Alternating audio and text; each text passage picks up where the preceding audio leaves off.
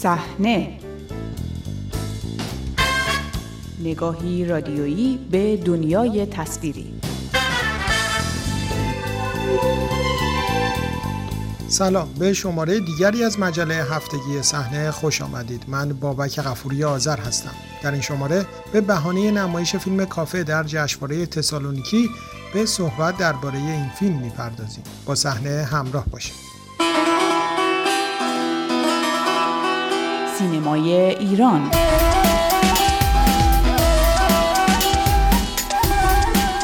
64 مین دوره جشنواره فیلم تسالونیکی که از آن به عنوان معتبرترین جشنواره سینمایی کشور یونان نام برده می شود این هفته به کارش پایان داد. یکی از فیلم هایی که در بخش افقهای باز این رویداد معتبر سینمایی به نمایش درآمد فیلم کافه ساخته نوید میهندوست فیلمساز زندانی در ایران بود. کافه تازه ترین نماینده جریان سینمایی بدون مجوز و زیرزمینی ایران محسوب می شود که طی ماهای اخیر در جشنواره‌های مختلف جهانی حضور داشته است. این فیلم درباره فیلمسازی با نام سهراب سپهری است که از سوی مقامهای حکومت جمهوری اسلامی محروم از کار شده و حالا به عنوان یک کافچی در تهران فعالیت می کند. ببخشید شما سهراب سپهری فیلمساز هستین؟ فیلمساز سابق فعلا که فقط کافچی سهراب جان تو الان زیر حکمی. اونجا تحت نظر خودت می‌دونی. یه کار نکن اوضاع بدتر بشه. در صورت همکاری شما شاید. شاید ما بتونیم اجرای حکمتون رو یه ذره به تعویق بندازیم. درباره فیلم کافه و نمایش آن در جشنواره تسالونیکی با ندا میهندوست خواهر آقای میهندوست که به نمایندگی از او در جشنواره حاضر بوده و در زمینه برنامه ریزی نمایش این فیلم در جشنواره های مختلف فعال است. گفتگو کردم و نخست از او درباره چگونگی ساخت فیلم کافه پرسیدم. نوید تا جایی که من اطلاع دارم چندین فیلم نامه در دست داشته. و داستانهای متفاوت. و در نهایت به این ایده فیلم کافه می‌رسه که در از خط کلی داستان شبیه زندگی شخصی خودشه. ولی خب به حال کل فیلم جزئیات فیلم چیزهای دراماتیکی داره که خود فیلمساز روش اضافه کرده. در از ایده اصلی این فیلم رو نوید به این دلیل به ذهنش اومد که می‌خواسته وضعیت هنرمندای مستقل رو در ایران به نمایش بذاره که با چه مشکلاتی مواجه هستن در روند ساخت فیلم هاشون شروع فیلم برداریش رو تا جایی که من می‌دونم در مهر ماه بودن 1400 شروع کرد و خب حالا تیکه تیکه به مدت یک ماه گرفتن و فیلم برداریش رو انجام دادن.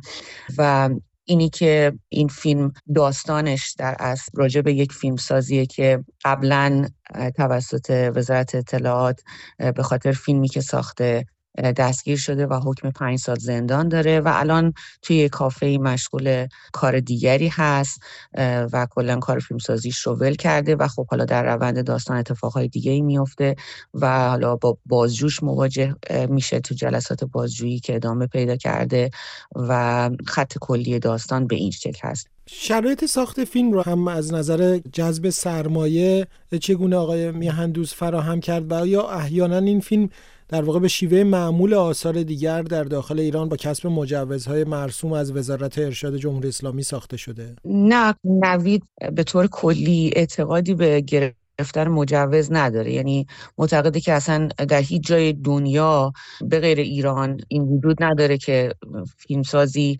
چیزی رو که می‌خواد داستانی رو که می‌خواد بخواد بسازه و قبلش هماهنگ کنه و مجوز بگه. در برای ساخت این فیلم هم مجوز نگرفته. می‌خواسته مثل اینکه حالا بعد از اتمام کار پروار نمایشی بگیره و خیلی دوست داره که این اتفاق بیفته نمایش پیدا کنه در ایران ولی خب دیگه می‌دونه که این اتفاق نخواهد افتاد.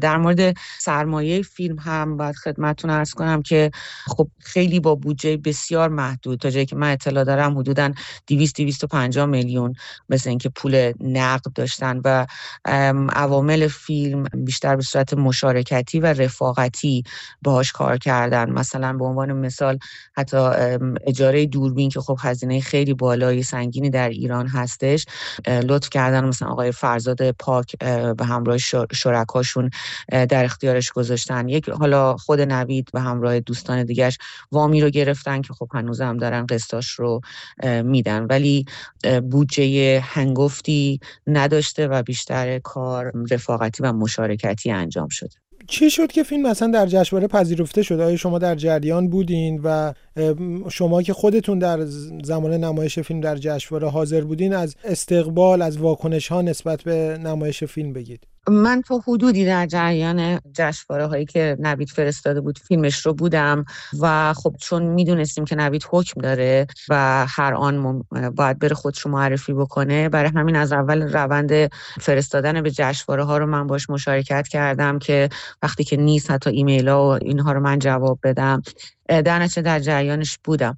و خب دقیقا شاید بگم مثلا اگه اشتباه نکنم دو هفته بعد اینکه نوید خودش رو معرفی کرد این ایمیل رو ما دریافت کردیم که فیلمش در جشنواره تسالونیکی پذیرفته شده. استقبال واقعا نظیر بود باور نکردنی بود. یعنی دو روز اکران ما داشتیم هر دو روزش سولدات شده بود و سالن کاملا پر بود. من حتی کاتالوگایی تهیه کرده بودم که اینا رو برای بازار فیلم ببرم. پنجاه تا تهیه کرده بودم که فکر می‌کنم تازه اضافه میاد ولی اصلا کم اومد. یعنی انقدر استقبال عالی بود. و بعد فیلم خب feedback هایی که به ما می‌دادن reaction هایی که داشتن واقعا بی‌نظیر بود. بسیار از فیلم خوششون اومده بود از داستانش از جسارت کارگردان و خب حالا مسائل فنیش و اینا رو که خب من چون تو حیطه کاری من نیست خیلی نمی‌تونم نظر بدم ولی اینجوری که مشخص بود تماشاگر واقعا تونسته بود ارتباط برقرار کنه با شوخی ها طنز هایی که خیلی من فکر می‌کردم ایرانیه ولی با این حال کاملا بیننده ای که ایرانی نبود باهاش میخندید و تونسته بودن باهاش ارتباط برقرار بکنن. خب چون قبل از اکران من متنی رو خود نوید داده بود و من ترجمه کرده بودم. من اون رو خوندم و یه متنی هم خودم تهیه کرده بودم خوندم که خب به از وضعیت نوید گفتم از اینکه این فیلم مثلا چطور شد و نوید چرا در زندان هستش؟